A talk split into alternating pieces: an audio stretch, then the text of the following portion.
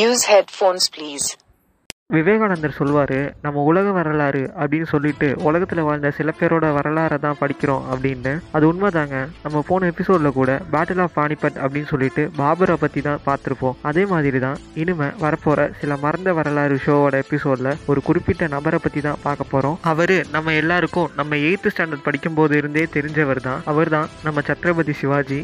சிவாஜின்னு சொன்ன உடனே நமக்கு ஞாபகம் வருது எல்லாம். மராத்தா சிட்டி மட்டும்தான். எவ்வளோ யோசிச்சாலும் அதுக்கு மேலே எதுவுமே ஞாபகம் இல்லைல்ல நம்ம மறந்து போன இந்த மாதிரியான வரலாறு சொல்கிறதுக்கு தான் இந்த ஷோவே இருக்குது hi hello and welcome to the another episode of மறந்த வரலாறு ஆன் இரவலி பாட்காஸ்ட் உங்களோட பேசிகிட்டு இருக்கிறது ஷாம் பாரதி.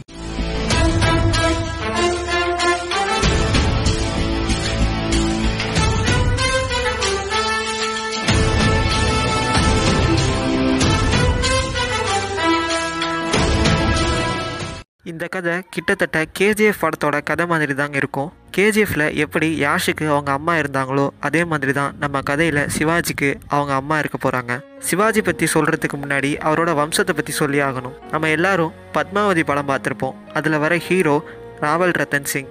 ஹீரோயின் பத்மாவதி. ரத்தன் சிங் அவரோட நாட்டில் இருக்கும்போது அலாவுதீன் கீழ்ச்சிக்கும் ரத்தன் சிங்குக்கும் சண்டை நடக்கும். அதில் அலாவுதீன் கீழ்ச்சி ஜெயிச்சிடுவார். உடனே அந்த நாட்டில் இருக்கிற எல்லா பெண்களும் நெருப்பில் விழுந்துருவாங்க. இது வரைக்கும் தான் நமக்கு தெரியும். ஆனால் இதுக்கு நடுவில் இன்னொரு விஷயம் நடந்திருக்கும். ரத்தன் சிங் தோக்க போகிற நிலமையில தன்னோட பன்னெண்டு மகன்களில் ஒருத்தரான அஜய் சிங்கை தன்னோட ராஜவம்சம் அழிஞ்சிடக்கூடாது அப்படின்னு தப்பிச்சு போக சொல்கிறாரு அஜய் சிங் தன்னோட அண்ணன் பையனான ஹம்பீர் சிங்கை கூட்டிட்டு கைல்வாடா அப்படிங்கிற ஊருக்கு போயிடுறாரு. அங்கே அவரோட அண்ணன் பையனான ஹம்பீர் சிங்கை ராஜாவாக்குறாரு. அஜய் சிங் இறந்துடுறாரு. அப்புறம் அவரோட புள்ள சஜன் சிங் மகாராஷ்டிராவுக்கு வந்து சோந்த்வார் அப்படிங்கிற இடத்துக்கு ராஜா ஆகுறாரு. இப்படியே அவரோட வம்சத்தில் வந்த எல்லாரும் அங்கேயே இருக்காங்க. அந்த வம்சத்தில் வந்தவர் தான் தேவராஜி.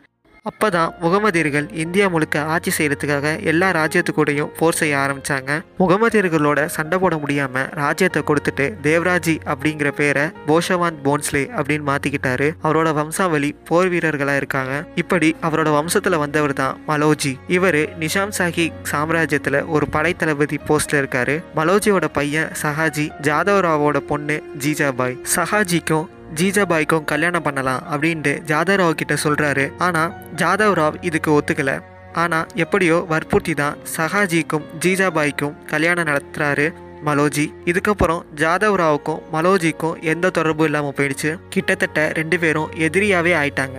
சஹாஜி ரொம்ப வீரமானவராக இருக்கிறாரு. அவர் நிசாம் சாஹி டைனாசிட்டிக்கு படைத்தளபதியாக இருந்த மாலிக் அம்பர் கிட்ட வேலை செய்கிறாரு முகலாய சாம்ராஜ்யம் இந்தியாவிலேயே ரொம்ப பெரிய சாம்ராஜ்யமாக இருந்தது. ஜஹாங்கீர் தான் அப்போ முகலாய ராஜாவாக இருந்தார். அவரோட புள்ள தான் ஷாஜஹான் நிசாம் சாஹி சாம்ராஜ்யத்துக்கும் முகலாயர்களுக்கும் பல போர் நடக்குது. வெற்றியும் தோல்வியும் இரண்டு தரப்புக்கும் மாறி மாறி வருது. இப்ப சஹாஜியோட மாமனாரான ஜாதவ் ராவ் முகலாயர் சைடு போயிட்டாரு. நிசாம் சாஹி சாம்ராஜ்யத்துக்கு ரொம்ப போராடுறாரு சஹாஜி. ஆனா திடீர்னு நிசாம் சாஹி சாம்ராஜ்யத்தோட ராஜா நாங்க முகலாயர்களோட சமாதானம் பேச போறோம் அப்படின்னு சொல்லிட்டாரு. இதை கேட்ட உடனேயே சஹாஜி அவரோட மனைவியான ஜீஜாபாயையும் அவரோட பையனான சம்பாஜியையும் கூட்டிட்டு அந்த ராஜ்யத்தை விட்டு வெளியேறாரு. அப்படி வெளியேறும்போது ஜீஜாபாய் கர்ப்பமா இருக்காங்க. சஹாஜியை துரத்திட்டு ஜாதா ராவ் பின்னாடி வந்தார். அதனால ஜீஜாபாயை அவரோட ஃப்ரெண்ட் ஸ்ரீனிவாச ராவோட சிவனேரி அப்படிங்கிற கோட்டையில விட்டுட்டு போறாரு சஹாஜி. சிவனேரி கோட்டையில தான் சிவாஜி பிறக்கிறாரு. சிவாஜி பிறக்கிறது எந்த தேதி அப்படின்னு தெளிவா தெரியல. சில பேர் பிப்ரவரி நைன்டீன் சிக்ஸ்டீன் தேர்ட்டி அப்படின்னு சொல்லுவாங்க.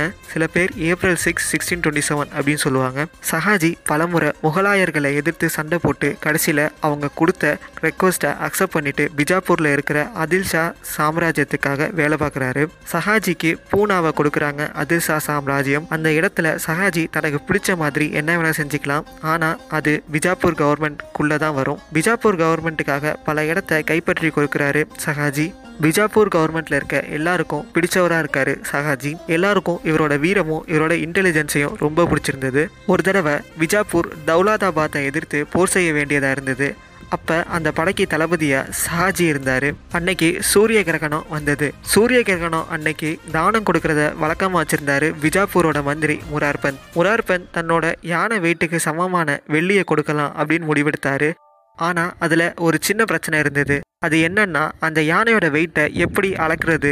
அதை அளக்கிறதுக்கு எந்த டேவிஸும் இல்லைங்கிறதுனால முரார் பந்த் எல்லார்கிட்டையும் ஒரு சொல்யூஷன் கேட்டாரு. அப்பதான் சஹாஜி ஒரு சூப்பரான ஒரு சொல்யூஷனை கொடுக்குறாரு. அது என்ன சொல்யூஷன் அப்படிங்கிறத நான் இந்த எபிசோடோட லாஸ்ட்ல சொல்றேன். அந்த சொல்யூஷன் என்னவா இருக்கும் அப்படின்னு நீங்களே யோசிங்க. இப்ப கதைக்குள்ள போலாம். விஜாப்பூர் கவர்மெண்ட் இப்ப கர்நாடகாவை கைப்பற்றதுக்காக சஹாஜியை அனுப்புது. சஹாஜி போர் செஞ்சு அக்கல்கோட் பெங்களூர் ஷீர்தா மாதிரியான கர்நாடகாவோட முக்கியமான இடத்த பிடிக்கிறாரு. சஹாஜியோட வீரத்தை பார்த்துட்டு விஜாப்பூர் கவர்மெண்ட் அவர் கைப்பற்றின இடத்த சஹாஜி கிட்டேயே கொடுக்குது. சஹாஜி கர்நாடகா மக்கள்கிட்ட ரொம்ப அன்பாக நடந்துக்கிறாரு.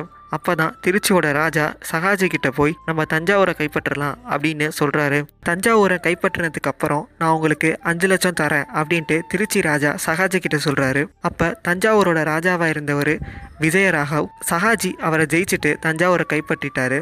திருச்சியோட ராஜா வந்து தஞ்சாவூரை கேட்கும்போது சஹாஜி தஞ்சாவூரை தர முடியாது. அதை நானே வச்சுக்கிறேன். நீ தர வேண்டிய அஞ்சு லட்சத்தை தர வேண்டாம் அப்படின்னு சொல்றாரு. ஆனா இது பிடிக்காம சஹாஜியோட சண்டைக்கு வந்தாரு திருச்சியோட ராஜா. சஹாஜி அவரையும் ஜெயிச்சு திருச்சியையும் கைப்பற்றிட்டாரு. சஹாஜிக்கு தஞ்சாவூரை ரொம்ப பிடிச்சிருந்தது. சஹாஜி தஞ்சாவூரோட டைரக்டா போர் செய்யல. அவரோட பையனான வெங்கோஜி தான் போர் செஞ்சாரு அப்படின்னு சொல்றாங்க. எப்படியோ அந்த போர்னால தான் மராத்திய சாம்ராஜ்யம் தஞ்சாவூர் உள்ள அடியெடுத்து வச்சாங்க. இன்னைக்கு தஞ்சாவூர்ல இருக்கிற அரண்மனை மராத்தியர்களோடது தான் மராத்திய ராஜாவான சரபோஜியோட ஞாபகமாக தான் தஞ்சாவூர்ல இருக்கிற கவர்மெண்ட்ஸ் ஆர்ட்ஸ் காலேஜுக்கு சரபோஜி காலேஜ் அப்படின்னு பேர் வச்சாங்க. ஆனா கடைசியில டாக்டரின் ஆஃப் லாப்சி அதாவது ராஜாவுக்கு பையன் இல்லைன்னா ராஜ்யத்தை பிரிட்டிஷ் கிட்ட கொடுத்துடணும் அப்படிங்கிற ரூல் படி தஞ்சாவூர் பிரிட்டிஷ் கையில போயிடுச்சு. கதைக்குள்ளேயே பல கதை வந்துருச்சுல. நம்ம திரும்பி நம்ம கதைக்குள்ளேயே போகலாம் சஹாஜி தனக்கு கொடுத்த இடத்தை எல்லாத்தையும் நிர்வாகிக்கிறதுக்காக தாதாஜி கொண்டாதேவ் அப்படிங்கிறவரை வேலைக்கு சேர்த்துக்கிட்டாரு. இது எல்லாம் நடக்கிறப்ப ஜீஜாபாய் அவங்களோட பிள்ளையான சிவாஜியோட மூணு வருஷம் கோட்டைக்குள்ளேயே இருக்காங்க. அவங்க தன்னோட சேஃப்டிக்காகவும் தன்னோட குழந்தைகளோட சேஃப்டிக்காகவும் சில கோட்டைகள் மாற்றப்படுறாங்க இதற்கு நடுவில் முகலாய தளபதி ஜீஜாபாயை கடத்திடுறாரு. அப்போ அந்த கேம்ப்ல இருந்த ஜீஜாபாயோட சொந்தக்காரர் ஜீஜாபாயை விட்டுற சொல்றாரு. அதுவும் இல்லாம சஹாஜி இன்னொரு கல்யாணம் பண்ணிக்கிட்டாரு. ஜீஜாபாய் சஹாஜியை பார்த்தே ரொம்ப நாள் ஆகுது. ஜீஜாபாய் கடத்துறதுனால சஹாஜியை எதுவும் பண்ண முடியாது அப்படின்னு தெரிஞ்சுக்கிட்டு ரிலீஸ் பண்ணுறாரு முகலாய தளபதி. ஜீஜாபாய் சிவாஜிக்கு அவங்க வம்சத்தோட கதையை சொல்கிறாங்க மகாபாரதம் ராமாயணம் எல்லாம் சொல்லி வளர்க்குறாங்க. சிவாஜி அம்மா செல்வமாக வளர்றாரு. சஹாஜியை பிஜாப்பூர் கவர்மெண்ட் படத்தளபதி ஆக்குனதுக்கு அப்புறம் ஜிஜாபாயும் சிவாஜியும் பூனாவுக்கு வந்துடுறாங்க. தாதாஜி கொண்டாதேவ் தான் சிவாஜிக்கு அரசியல் பற்றி சொல்லித்தராரு சிவாஜி வில்வித்தை வால் சண்டை ஈட்டி எறிதல் மாதிரியான விஷயங்கள் எல்லாத்தையும் கற்றுக்கிறாரு சின்ன வயசுலேயே ராஜாவாகணும் முகலாய சாம்ராஜ்யத்தை தோக்கடிக்கணும் அப்படின்னு நினைக்கிறாரு சிவாஜி. ஒரு சாம்ராஜ்யத்தை உருவாக்கணும் அப்படின்னு நினைக்கிறாரு. யாருக்கும் கட்டுப்படாத ராஜாவாகணும் அப்படிங்கிறது தான் அவரோட ஆசையாவே இருந்தது. இது எல்லாத்துக்கும் காரணம் அவரோட அம்மா சின்ன வயசுல இருந்தே சொன்ன கதை தான் யானையோட வெயிட்டை அளக்கிறதுக்கு சொல்யூஷனை சொல்கிறேன் அப்படின்னு சொன்னால சஹாஜி என்ன ஐடியா பண்ணியிருந்தாரு அப்படின்னா ஒரு படகுல அந்த யானையை நிற்க வச்சா அந்த படகு தண்ணிக்குள்ளே கொஞ்சம் மூழ்கும்ல அந்த அளவை குறிச்சிக்கிட்டு அதுக்கப்புறம் கிட்டத்தட்ட ஒரே மாதிரியான எடையுள்ள கற்களை அதே அளவு அந்த படகு மூழ்கிற வரைக்கும் போடணும். எப்போ அந்த ரெண்டு அளவும் ஈக்குவல் ஆகுதோ அப்போ நிறுத்தணும். அந்த படகுல இருக்கிற ஒரு கல்லோட வெயிட் நமக்கு தெரியும் அப்படிங்கிறதுனால அந்த வெயிட்டை மொத்த கல்லோட மல்டிப்ளை பண்ணிட்டு அந்த அளவு வெள்ளியை தானம் கொடுத்தா யானை வெயிட்டுக்கு சமமான வெயிட் வெள்ளியை தானம் கொடுத்துடலாம் அப்படின்ட்டு ஒரு சூப்பரான ஐடியாவை சொல்றாரு சகாஜி. சிவாஜி ராஜாவாக என்ன பண்ண போறாரு அப்படிங்கிறத அப்கமிங் எபிசோட்ல சொல்றேன். Until then bye from me Sham Bharathi send your feedbacks to Iravali podcast at Gmail dot com ஐஆர்ஏவிஐஎல்ஐ பிஓடிசிஏஎஸ்டி at Gmail dot com Hakuna Matata. What a wonderful phrase. It means no worries for the rest of your days. Hakuna Matata.